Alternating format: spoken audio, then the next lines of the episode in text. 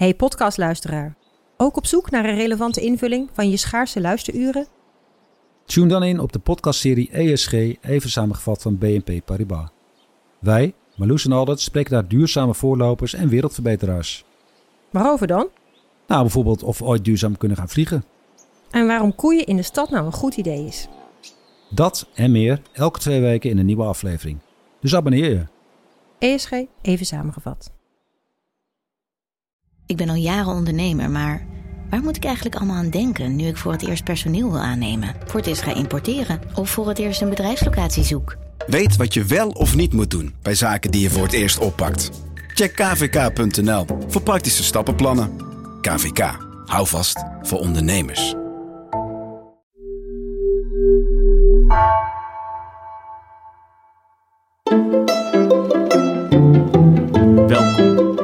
Wij zijn Onbehaarde Apen. Dit is een podcast van NRC over wetenschap.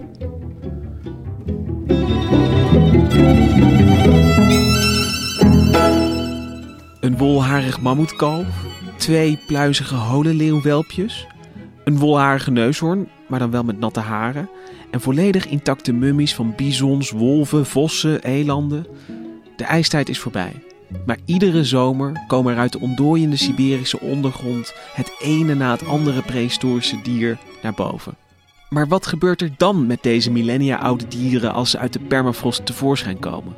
Vandaag nemen we een kijkje in de vrieskist bij een paleontoloog in Jakutsk. Mijn naam is Lucas Brouwers en vandaag spreek ik met Rusland-correspondent Eva Kukier en zit ik in de studio met Hendrik Spiering. Hendrik, hallo. Hallo.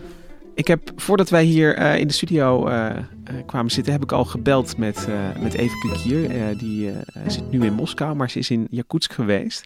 Dus we gaan ehm, ja, echt, we komen heel dicht bij Siberië. Bij ja, al het moois wat daar begraven ligt en naar boven komt.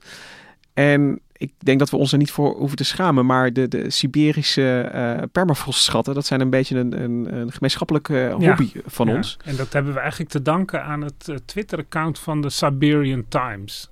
En de Siberian Times, dat is... Ja, dat, dat, dat is een van de vreemdste kranten ter wereld. Uit een gebied waar je eigenlijk nooit wat over hoort. Volgens mij is het... Uh, een beetje een eenmansonderneming, maar wel met heel veel medewerkers van uh, Svetlana Skarbo, een jonge journalist uit uh, het Siberische gebied. En ja, het, je komt dan in contact met een wereld waar je eigenlijk heel weinig van hoort. En wij zijn vooral geïnteresseerd in die, uh, in die, in die beesten die dan uit de permafrost omhoog komen, maar tegelijkertijd lees je ook over zoekge zoekgeraakte vliegtuigen, vreselijke misdaden, prachtige ondernemingen, uh, helden die mensen uit de, uit de smeltende uh, zeeijs halen. Het is, wat het, het is een heel, het voelt altijd een beetje eclectisch als je erop komt. Er is altijd heel veel ruimte voor archeologie en paleontologie. Dat valt sowieso op. Er staat altijd, ze hebben ja, een voorpagina die ook nog een beetje uh, Web 2000 uh, zeg maar aanvoelt. Maar dat Ja. maakt, het, maakt het leuk. Er staat altijd iets over archeologie erop. heel veel. Heel En- veel. En die bijzondere, prachtige natuur. Ik zat gisteren te kijken. Toen zag ik hele mooie foto's van uh, rendieren die een rivier overstaken. Die aan het zwemmen waren. Ik denk dat ik niks te veel zeg. Dat, dat je via de Siberian Times echt een, ja, een inkijkje krijgt in een, in een andere wereld. Die, die zo verschilt van, van ons uh, dagelijks leven hier in, in, in West-Europa.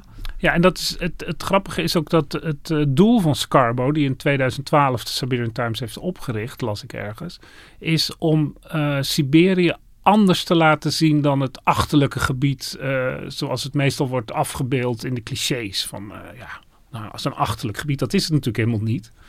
En daar is ze dus wat ons betreft volkomen in geslaagd. Dus uh, bravo. En nu is het voor, uh, voor, voor ons werk als wetenschapsjournalist is het ook een nuttige bron. Ja. Want vaak lees je eerder iets over de Siberian, op de Siberian Times over nou ja, zo'n leeuwenwelpje dat ik ja. noemde. Of een wolharige neushoorn die dan gevonden is uit de ijstijd. Maar dan aan de oppervlakte gekomen. Je leest het daar eerder dan uh, uh, bij, bij westerse nieuwsagentschappen of bij wetenschappelijke bladen. Dat duurt allemaal veel langer. Maar de Siberian Times heeft dan al een, ja, een reportage of een interview met een Russische wetenschapper. Ja, ze zitten er bovenop en ze, weten ook dat, dat natuurlijk iedereen, die, want de Siberian Times verschijnt alleen in het Engels, dat iedereen in het Westen, die vindt dat ontzettend interessant. En ze zijn er altijd heel vroeg bij. En het zijn ook goede stukken. Het, ze, ze, ze bellen de juiste mensen ook.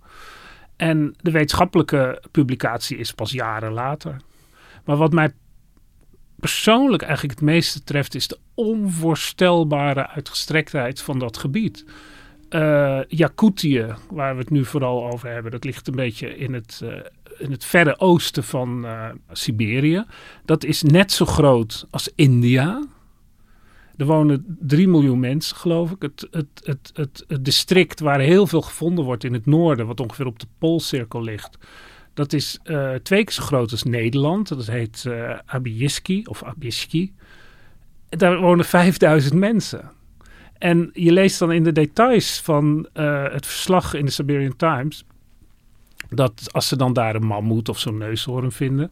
Dat die dan maandenlang in dat district blijft. Uh, goed ingevroren ongetwijfeld. Omdat er geen middelen zijn om hem te vervoeren. Omdat de wegen, die zijn alleen begaanbaar in de winter. Als de ondergrond hard bevroren is. Dus ja, het, het gaat over duizenden kilometers ook. En nou ja, voordat we naar Eva gaan luisteren, die heel dichtbij kwam. Ja, um, zij wel. zij wel, wij niet. En wil ik nog wel van jou weten, Hendrik, hoe bijzonder um, zijn die vondsten? En dat is een vraag, denk ik, op twee niveaus. Namelijk ja. uh, hoe bijzonder gewoon als, als, uh, uh, ja, als, als mens, als de schatten die we, die we daar zien. En hoe bijzonder voor de wetenschap zijn ze? Ja, het is, het is allebei voor de wetenschap heel bijzonder. Want je ziet dat wetenschap is ook een de analyse van je vindt iets heel bijzonders, wat is het? Hoe, en dan moet je dat uitzoeken. En dit is, zijn zulke aansprekelijke vondsten. Een wolf of een hond van 40.000 jaar geleden die eruit ziet alsof die gisteren gestorven is.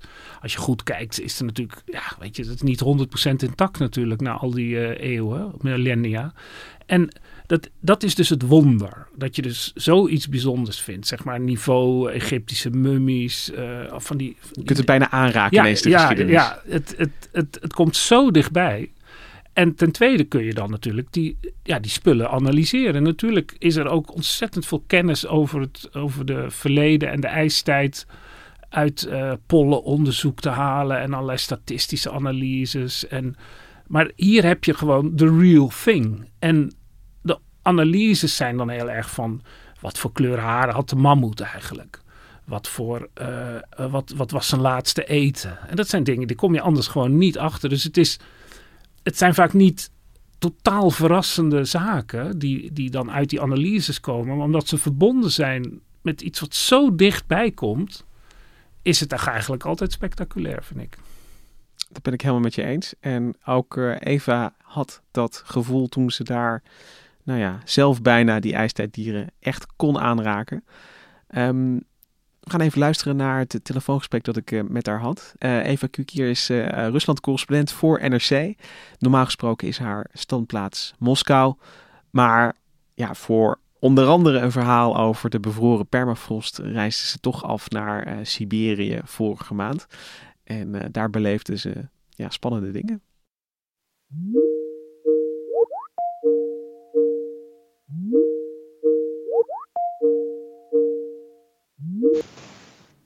Hey Eva. Hey Lucas. Ik zie nog niet. Oh ja, daar kom je in beeld.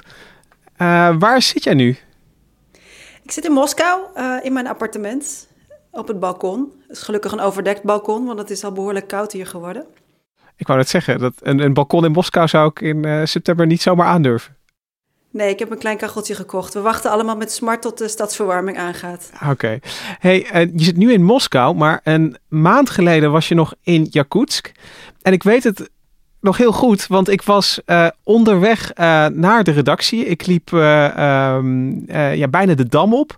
En toen kreeg ik ineens een paar foto's van jou doorgestuurd. En uh, je zegt, uh, hoi Lucas, ik heb uh, Sparta en Boris gevonden. Twee leeuwenwelpen van 28 en 43.000 jaar oud. Ik heb het WhatsApp bericht even teruggezocht. Ik stuur terug, wow. Normaal lees ik hier alleen maar over in de Siberian Times. En jij reageert, ja, echt zo cool. Ik droom hier al jaren van. Kun je mij nog even vertellen ja, hoe, dat, hoe dat ging? Hoe jij in Jakutsk terechtkwam en hoe jij in de vriezer deze, op deze leeuwenwelpjes stuitte?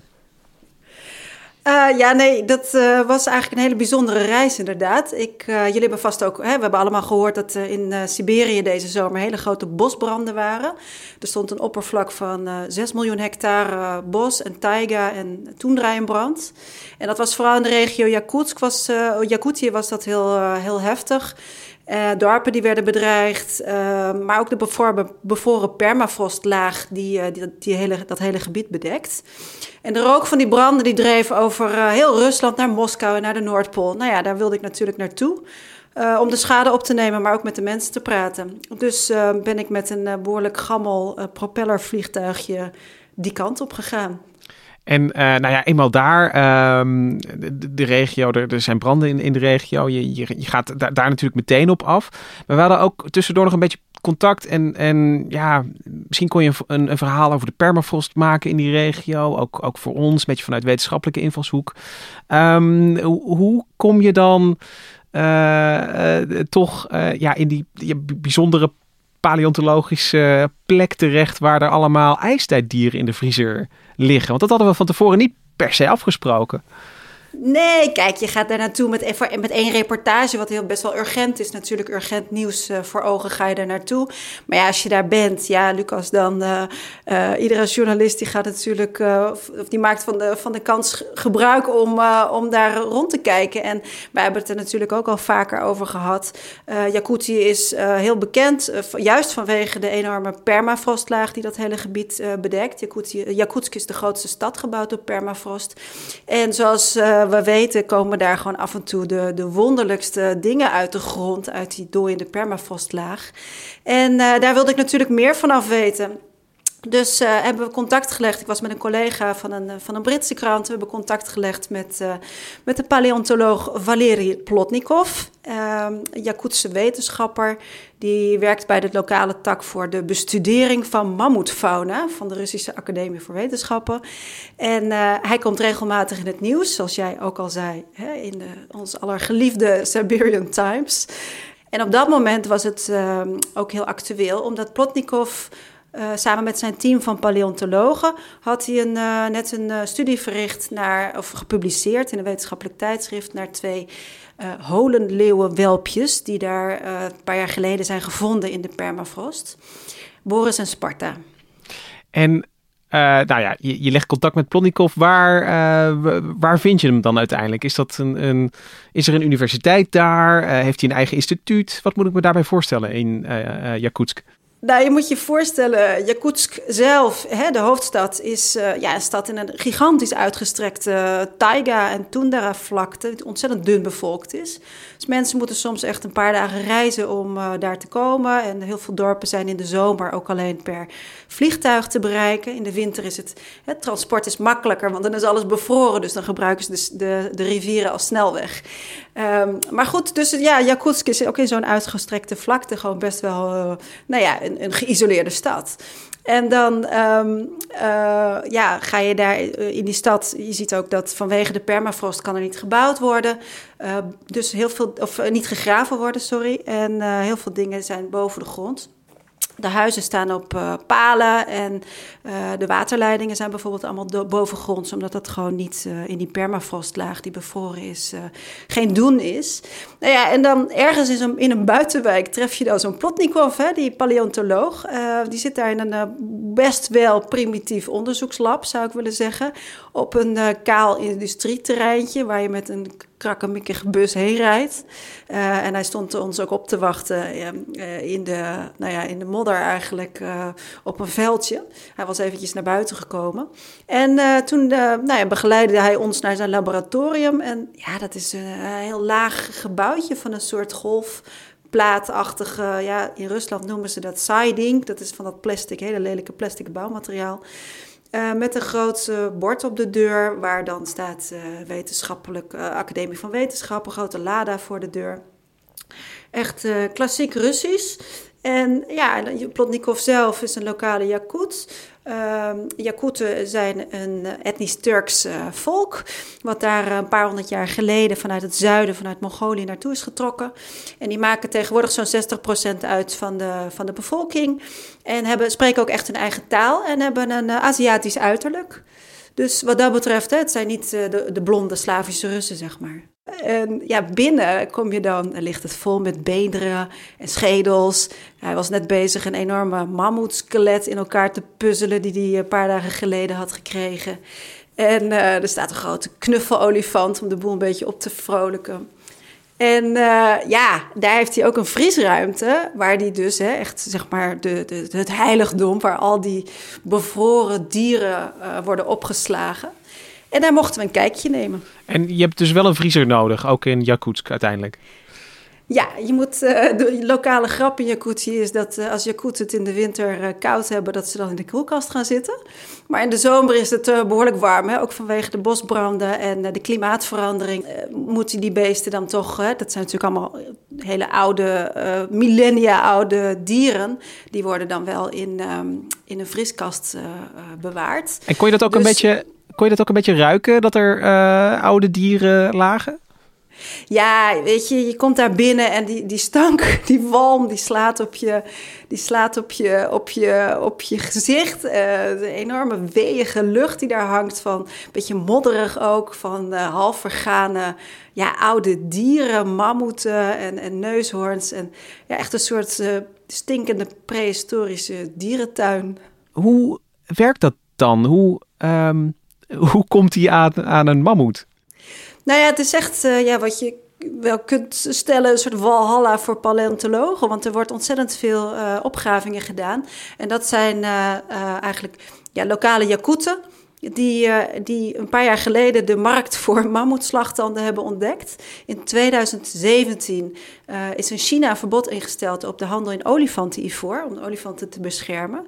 En uh, sindsdien is een soort run ontstaan op mammoetslagtanden, omdat die hè, qua nou ja, hetzelfde soort ivoor en je kunt daar prachtige dingen van maken. En de Chinese handelaren die betalen echt duizenden dollars voor intacte uh, slagtanden die, uit, uh, nou ja, die, die mensen dan vinden. Dus ja, je moet je voorstellen dat iedere zomer uh, jonge Jakuten toch proberen op die manier hun financiële slag te slaan. En die gaan de trekken de taiga in de tundra op om daar een hele zomer lang te graven. om proberen slagtanden uit uit de permafrost te halen. En juist door natuurlijk het dooien van de permafrost gaat dat ook steeds makkelijker. Moet ik dat voor me zien, even in de, in de zomer? Is het dan, um, want in de winter is de bodem dus bevroren. Uh, Tundra Taiga, dus een best leeg landschap. Wat gebeurt er dan in de zomer? Gaat, gaat de, de bodem dan smelten en zie je dat dan ook aan, aan de oppervlakte? Wordt het, wordt het er modderig? Uh, ja, inderdaad. Het wordt heel modderig. Uh, in, de, in de winter is echt uh, metersdikke uh, aardelaag is bevroren, diep bevroren. En in de zomer begint dat te ontdooien. In de zomer is het natuurlijk toch een stuk warmer. En um, je moet je voorstellen dat de omgeving van Jakutsk, van die stad, er ligt een grote rivier, de Lena. En daaromheen, ja, het enorme taiga-bossen. Dus hele grote bossen die nu ook in brand stonden. Um, die ja, echt nou ja, eindeloos en eindeloos doorgaan. Dus je kunt daar uh, drie dagen rijden en uh, je hebt het eind. Uh, nou, je bent eigenlijk nog, nog helemaal niet ver gekomen. Um, en daartussenin zie je inderdaad weil, of weilanden, weideachtige gronden en veel moeras. Want de permafrost die ontdooit voor een gedeelte, dus alleen de bovenlaag ontdooit. En het water kan niet weg, het smeltwater, die kan de grond niet in, want de ondergrond is bevroren. Dus dat wordt heel drassige, moerassige-achtige uh, blubber. En uh, er zijn ook heel erg veel muggen, die zijn echt berucht, de muggen van Jakutië. Als je als Jakut zeg maar de de wildernis intrekt, dan is dat ook echt wildernis. Het, het, het is heel ruig. Je, je kunt er niet zomaar. Uh, het, is, het is niet alsof ik een boswandeling ga maken en, en om me heen kijken of er een mammoet ligt. Je gaat wel echt. Je moet echt voorbereid het landschap in. Ja, nee, absoluut. Het zijn echt expedities soms van weken of van maanden zelfs. Hè, zolang de zomer duurt. De zomer is maar kort, is maar drie, drie maanden ongeveer. Um, nee, je kunt daar absoluut onvoorbereid de bossen in. Uh, je moet echt het nodige materieel, je moet een goede uh, bij je hebben. Het is echt uh, heftig um, om dit werk te doen, zeg maar. En uiteindelijk is de beloning natuurlijk groot hè, als je iets vindt. Maar er staat wel er veel werk tegenover. Want kun je iets vertellen over wat dat betekent als je dan een slagtand vindt? Ben je dan, uh, ben je dan binnen? In zekere zin wel. Uh, een gemiddelde gave slagtand, want daar gaat het de Chinezen vaak om, die uh, levert een paar duizend uh, dollar op. Maar tegelijkertijd um, leidt het ook tot een boel stress bij lokale Jakuten. Want zeker op het platteland geloven ze nog heel erg in een oud bijgeloof dat mammoeten ongeluk brengen.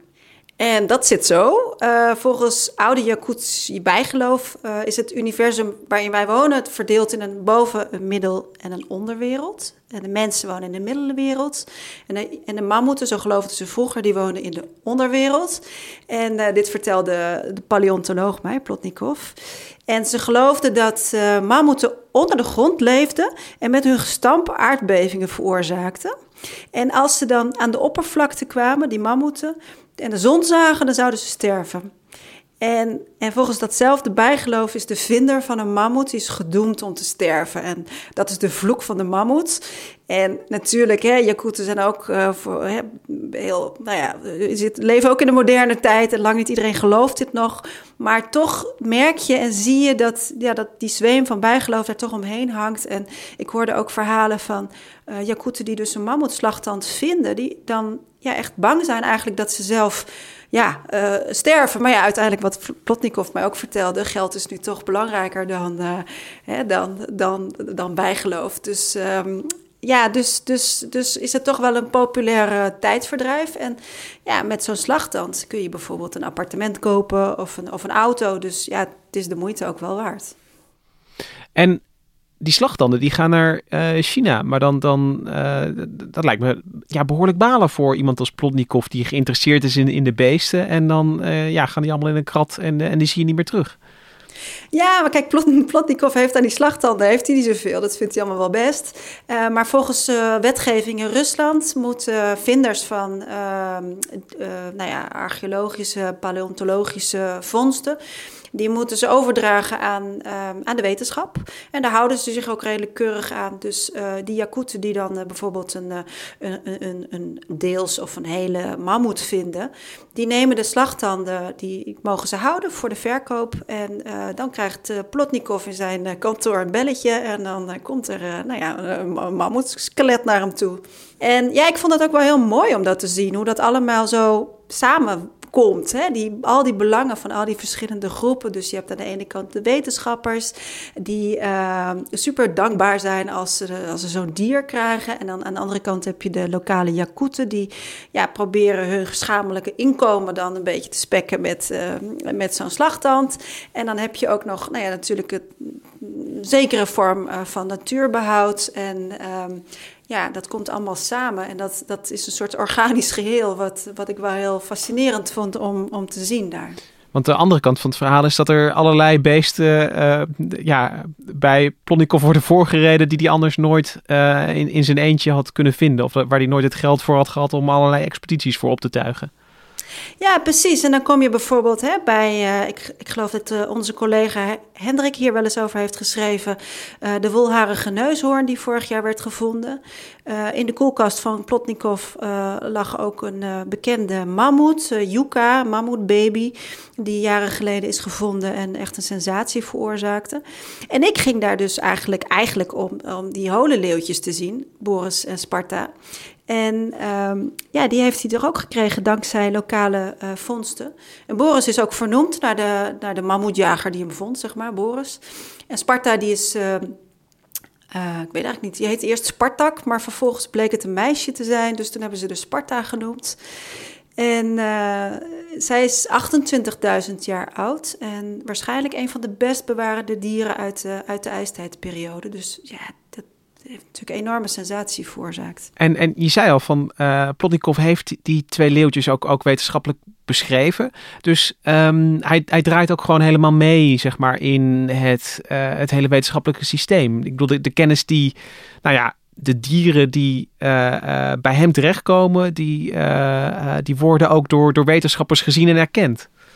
Ja, absoluut. Hij schrijft daarover, hij publiceert daarover. Ook in Rusland hè, wordt hier toch wel wat aandacht aan besteed.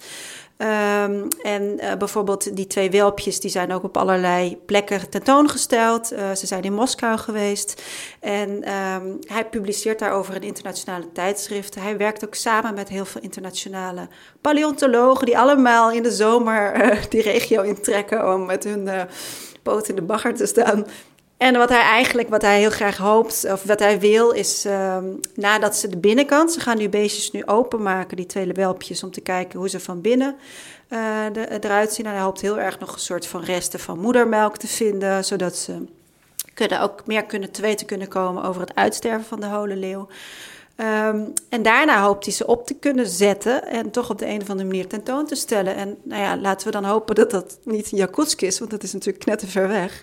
Maar ergens een beetje in de buurt, zodat, zodat we er allemaal van kunnen genieten. En, en vertel nog eens over die, die welpjes. Hoe zien ze eruit? Moet ik me echt gewoon een, een ja, een beetje een verschrompelde Simba voorstellen? Nee, eigenlijk, uh, ze zijn hele schattige beestjes, Boris en, uh, en Sparta. Ze zijn allebei dus in hele goede staat. Uh, volgens Plotnikov en zijn onderzoek zijn ze waarschijnlijk geplet in een hol. Dus er is aarde op ze terechtgekomen toen hun moeder ergens aan het jagen was. En daardoor zijn ze nog helemaal intact gebleven. En door de omstandigheden van die permafrost mumificeert zo'n zo'n dier. Ehm, ja, en je zag dat ze gewoon, ach ja, het waren bijna alsof ze sliepen. De Sparta die had echt zo de pootjes voor de, over, een beetje over de ogen en, en lag een beetje bij alsof ze lag te slapen. En eh, nou ja, Boris was dan iets meer geplet, dus die zag er niet zo heel goed uit. Maar toch, ja, het is net, het is net echt. En ja, je, hebt al, je, je vertelde al over de verdere onderzoeksplannen van, van Plotnikov. Die wil nog veel meer te weten komen over deze, deze dieren en, en, en de soort. Um, maar heeft hij daar ook de, de, de middelen voor? Want het, ja, het, klinkt toch alsof hij de, de, de, de, de eindjes een beetje aan elkaar moet knopen in, in, in zijn lab. Eh, komt er, heeft hij daar wel genoeg geld voor om dat onderzoek uit te voeren? Ja, er wordt wel geld ingestoken en er is ook echt wel belangstelling vanuit de centrale overheid in Moskou voor dit soort onderzoek. Je ziet ook dat Poetin heeft, de president Poetin heeft de afgelopen nou ja, tien jaar ook wel een aantal wetenschappelijke stations in het, uh, in, het, in het Arctische Noorden neer laten zetten waar internationaal onderzoek kan worden gedaan. Maar tegelijkertijd, uh, ja, het is toch ook echt ver achterland. En er is, uh, denk ik, uh, toch wel een beetje een budgetair probleem. Want anders zou die natuurlijk ook niet in zo'n ja, toch een beetje zo'n soort uh, ja, simpel onderzoekslaboratorium in een industrieterrein werken. Wat uh, Plotnikov vertelde is dat ze al heel lang bezig zijn in Yakutsk uh, om een mammoetcentrum, een groot mammoetonderzoekscentrum op te zetten. Groot laboratorium waar al dit onderzoek samen kan komen en waar ja, ook moderne, hè, alle moderne middelen aanwezig zijn. Uh, en ja, je zag wel een beetje dat zijn ogen begonnen te glimmen als hij daarover vertelde. Maar tegelijkertijd uh, zei hij ook van ja, dit, die plannen liggen er al sinds 2004. Um, ehm, er wordt al heel lang over gepraat. Inmiddels is er waarschijnlijk wel budget. En misschien gaan ze dan in 2024 beginnen met de bouw van het centrum. Maar tegelijkertijd, het is allemaal nog maar de vraag of het gaat gebeuren. Het gaat allemaal heel traag. En even, mag ik jou weer bellen als ik nou uh, ja, hoor of lees? Of uh, ik wil eigenlijk door jou gebeld worden als Plonnikov weer iets moois gevonden heeft. Ja, nee, Lucas, absoluut. Bel. En ik zal ook bellen. En we volgen allebei natuurlijk de berichtgeving in de, in de Siberian Times. En ik las vanochtend alweer interessante dingen. Dus ja, ik denk dan uh, ga ik er graag weer op uit. Dus ik hoor van je. Afgesproken. Dankjewel Eva dat je hier uh, kwam vertellen over je bijzondere ontmoeting. Uh, ja, daar heel ver toch? Uh, dankjewel dat je die bevroren wereld ehm, toch een beetje dichterbij bracht hier voor ons. Dankjewel, leuk. Ja, Hendrik, dit was mijn gesprek met, met Eva. Ik, ik werd zelf totaal jaloers eigenlijk op wat ze daar allemaal gezien heeft. Jij ook? Ja, ik had die geur van dat, die zoete ontbinding van die ijstijddieren ook wel willen ruiken. En het is ook wel, ja, wel ontzettend interessant om te zien hoe dat dan gaat. Want dat, dat verhaal over dat uh, nieuwe instituut wat daar gebouwd mocht worden. Ja, ik las ook dat uh, die grote rivier die dwars door Jakutië loopt. Uh, er is nergens een brug die over de Lena gaat. zo in dat noordelijke stuk. Alleen als de rivier stijf bevroren is of kalm stroomt, wat maar een deel van het jaar is, vaart er een pontje over. Dus het, ze hebben nu al jaren plannen om daar een brug te bouwen. Dus als ik burgemeester van uh, Yakutsk was, ja, ga je dan een mammoetinstituut stichten? Of ga je dan eindelijk die brug laten bouwen? Dat zijn wel belangrijke afwegingen natuurlijk. Ja, ik vond zelf vooral die, die ja, werkelijkheid van, uh, van het leven in, in, in dat gebied vond ik heel, uh, sprong voor mij heel erg uit. Ik dacht, uh, toen ik nog wat jonger en naïver was, dacht ik altijd van, oh, er zitten zoveel mooie fossielen en allemaal dingen in de grond. En het is zo jammer dat dat, uh, dat, dat niet allemaal goed wordt opgegraven en uh, dat dat in privécollecties verdwijnt dat er allemaal dingen mee gebeuren. Maar als je dit zo hoort, kijk, er, komen gewoon schatten naar boven en die, die, die komen bij Plotnikov zijn ze op, op de goede plek. En die waren er niet geweest. Um, dat gebied is te groot om, om, uh, en te afgelegen om, ja, om, om helemaal systematisch af te graven. Dat, dat, kan ook niet.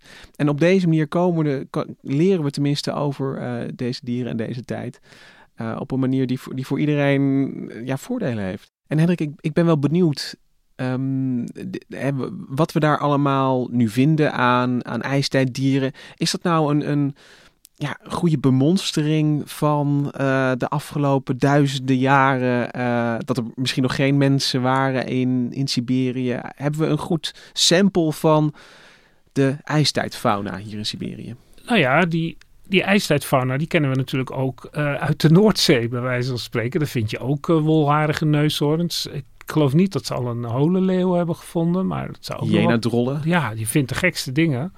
En daar vind je dus uh, de intacte dieren uit de vrieskist van de permafrost. Dus als je nu dat lijstje afloopt, dan denk ik dat we van alles, ook holenberen vind je, uh, van alles wel zo'n beetje wat, wat terugvinden. En ja, het, het, is natuurlijk maar een, een, klein sampletje. Want om het nog maar eens te herhalen, wat, wat uh, Eva ook al zo duidelijk vertelde. Het is zo gigantisch groot. Er wonen in Jakutië wonen 3 miljoen mensen. Het is zo groot als India, weet je. Dus ja, daar kan je lang dwalen. En ja, op de ene plek ligt natuurlijk meer dan de ander. Maar ja, er ligt natuurlijk onvoorstelbaar veel. En kun jij ons even met, met zeven mijls laarzen door de prehistorie van, uh, van Siberië loodsen? Want ja, ik, ik had nog half, toen ik erover nagedacht, ik had nog half verwacht, van, ja, misschien lag het voor, voor een groot gedeelte van de tijd wel onder een gletsjer. Maar dat bleek niet het geval Dat was echt een enorme verrassing voor mij ook, want daar had ik eigenlijk nog nooit over nagedacht eigenlijk. Maar uh, alleen in de allerzwaarste ijstijden, dus dan heb je het over 400.000 jaar geleden of zo, uh, ligt daar een beetje een ijsplaat. Maar in de laatste ijstijd, waar dus ook al deze dieren uitkomen, lag lag er geen ijsplaat op Siberië. En waarom niet? Omdat er keiharde poolwinden waaien. En dan waait de sneeuw weg die uiteindelijk dat ijs moet veroorzaken. Dus ja, er is, en het is misschien ook te droog. Dat, het, maar er zijn enorme onderzoeken en er ligt gewoon geen ijsplaat op. Maar het was natuurlijk een verschrikkelijke uh, ijstoendra, laten we zeggen, in de, op het hoogtepunt van de laatste ijstijd. Dat is 20.000 jaar geleden. Je hebt dan nog een fase daarvoor, 80.000, was het ook enorm koud. En het interessante is dan ook dat er zijn ook menselijke fossielen gevonden. Soms uh, van Neandertalers, soms van de Denisova mensen, maar ook van Homo sapiens vanaf uh, 50.000, 40.000 jaar geleden. En het interessante is dat die allemaal lager liggen dan dit gebied. Ah, interessant zeg. En, en dus uh, een, een groot gedeelte van Jakutië waar, uh, waar we dus ook wel dieren uh, vinden. Dus, ja. dus, dus voor dieren was het nog, nog wel geschikt, maar het, het grootste gedeelte was eigenlijk onherbergzaam voor mensen. Ja, waarschijnlijk wel. En ze kwamen er ook wel, want je vindt toevallig zat de Siberian Times een stukje in augustus over een heel noordelijk hadden ze dan een mammoetbot gevonden met een duidelijke pijlpunt erin. Of in ieder geval was het bewerkt door mensen uh, haksporen. Die mammoet was waarschijnlijk gedood. En ja, dus het kwam wel voor, maar het was niet een, een hele populaire oord om te verblijven, denk ik, in de ijstijden. En wat je dus ziet is dat het, het zuiden, zuidelijk Siberië is een soort doorgaande weg, zeg maar net noordelijker van de zijderoute. Zeg maar de, de, de weg waarin uh, in meer historische tijden, heb je dan, uh, dus dan moet je voorstellen, drie, vierduizend jaar geleden, ontstaan er culturen met, met die paarden uh, fokken en met, met geiten en schapen en runderen. En die loopt dan heel, dat hele zuidelijke gebied, van Mongolië tot, tot, tot Oekraïne.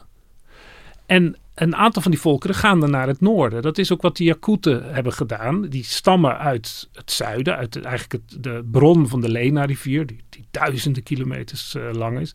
En die zijn in de middeleeuwen naar boven gekomen.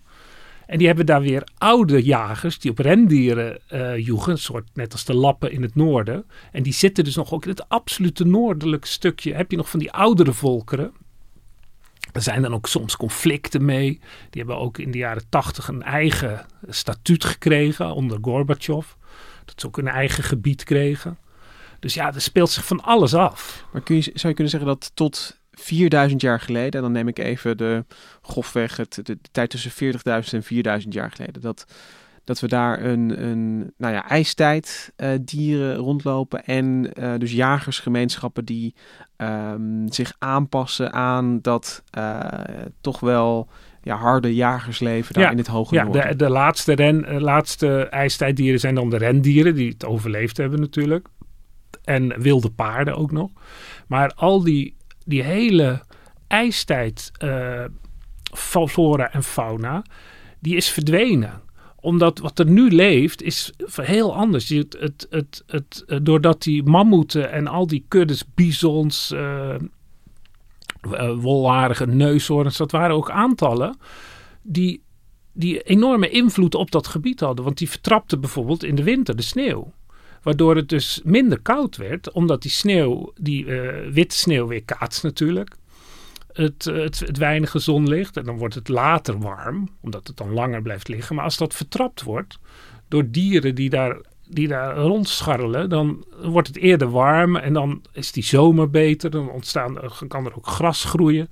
Want het was ook niet altijd uh, zo koud. In die tussengebieden van die. Uh, van die ijstijden, bijvoorbeeld rond 40.000 jaar geleden. Er wordt ook heel veel gevonden wat ongeveer 40.000 jaar oud is. Dat is geen toeval, want toen was het heel productief, dat gebied. Toen, dat, ja, dat, was dat het... zie je dus meteen terug aan de, de, Ja. soort, de, de soorten en de aantallen dieren die Ja. je daar vindt. Dat, dat er dan een, een, ook een soort ja, eb en vloed is. En, eh, en al naar gelang Ja. eh, het klimaat eh, aantrekkelijker is of niet.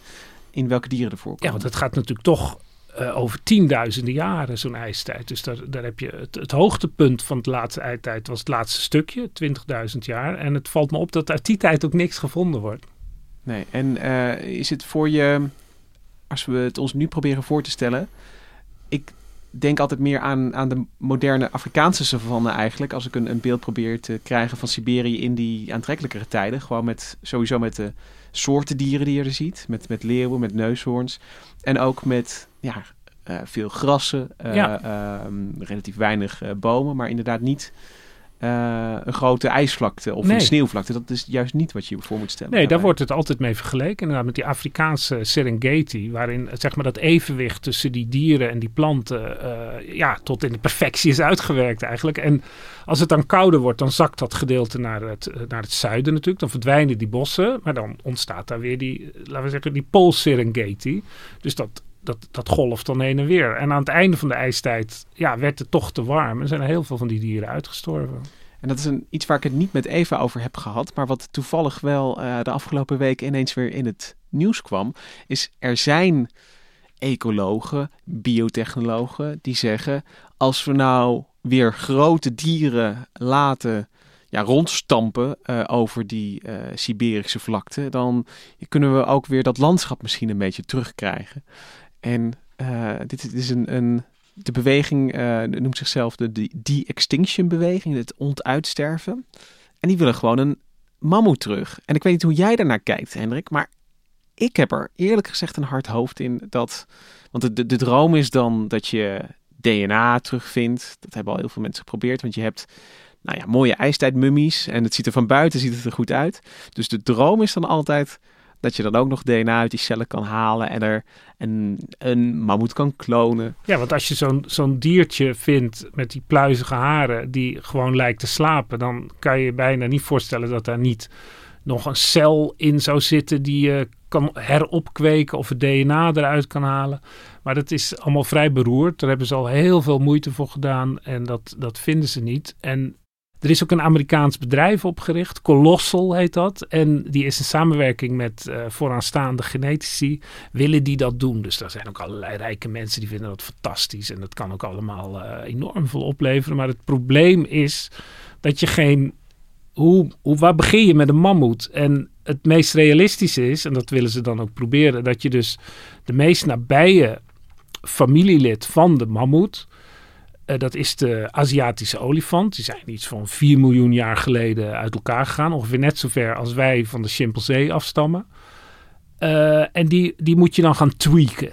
Die moet je dan in het genoom uh, genen inbouwen die je terugvindt in het genoom van mammoeten. Want dat kan je wel een beetje reconstrueren uit allerlei fragmentarische vondsten. Ja, ik denk dan twee dingen. Je krijgt dus niet een mammoet, maar een olifant met een pruik eigenlijk. Ja, want je... olifant met een pruik, ja, die enorme slagtanden. Ja, ja want, want je, je, je zet er bijvoorbeeld genen voor haren in. Maar goed, ja. daar, daaronder blijft het toch een olifant. En het andere is, is dat ik denk dat, dat met, met al deze plannen uh, wordt de voortplantingstechnologie altijd onderschat. Want de, de draagtijd van een olifant is sowieso immens. Het is nog nooit gelukt om, om IVF te doen bij een, bij een olifant, zeg maar. En bij, bij mensen hebben we daar veel ervaring mee. En dan weten we ook al dat het daar uh, ja, vaak echt niet lukt. Uh, dat het echt heel lastig is.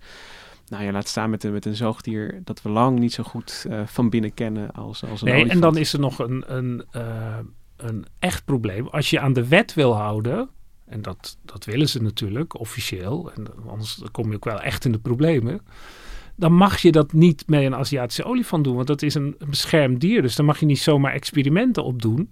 En er is geen ethische commissie die de mammoet zo belangrijk vindt dat ze een uitzondering gaan maken natuurlijk. Dus dat moet dan in een nog te ontwerpen kunstmatige baarmoeder, waar dan dus ook een mammoet in moet kunnen. Er is nog niet eens voor een, voor een piepmuisje is een, uh, een kunstmatige baarmoeder. Dus ja, dat zijn allemaal toekomstdingen. Het ironische is dat eigenlijk wat ze willen al wordt uitgevoerd in het noorden van Jakutië, waar twee Russen een, een soort uh, experimentele ja, boerderij hebben. Of ja, het is een enorm gebied wat ze dan uh, hebben. Dat heeft, de Russische overheid ook aan ze gegeven om daar te experimenteren met ja, bestaande grote dieren, die er natuurlijk op zich nog genoeg zijn. Bizons, paarden, rendieren. En die kunnen datzelfde effect op dat landschap hebben. En dat, ja, er zijn allerlei reportages in, in verschillende kranten geweest en ook een paar publicaties. Het ziet er redelijk uit, maar ja, het is natuurlijk een hels. Ze hebben nu 100 bizons, ontzettend veel paarden.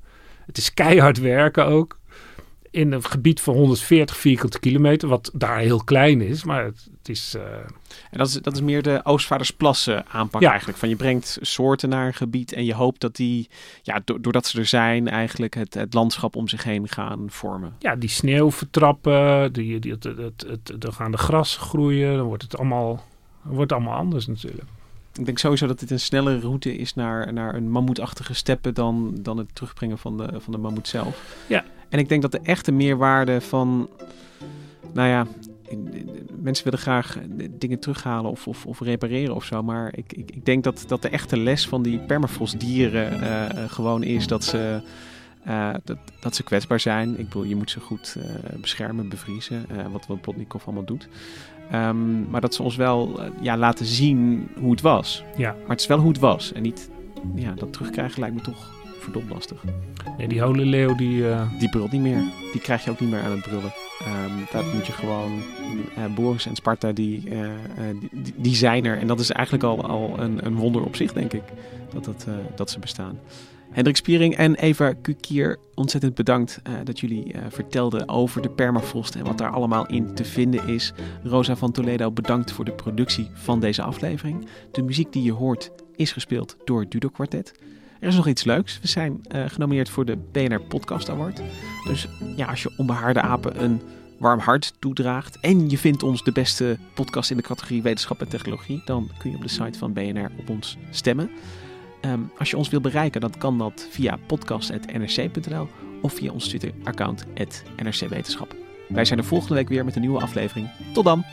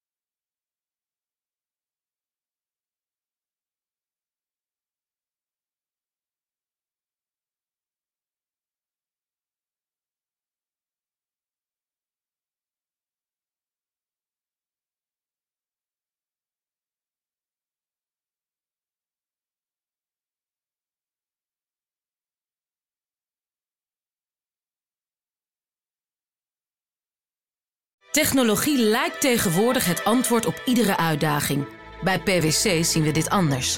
Als we de potentie van technologie willen benutten, kunnen we niet zonder een menselijk perspectief. Human-led, tech-powered noemen we dat. Ga naar pwc.nl.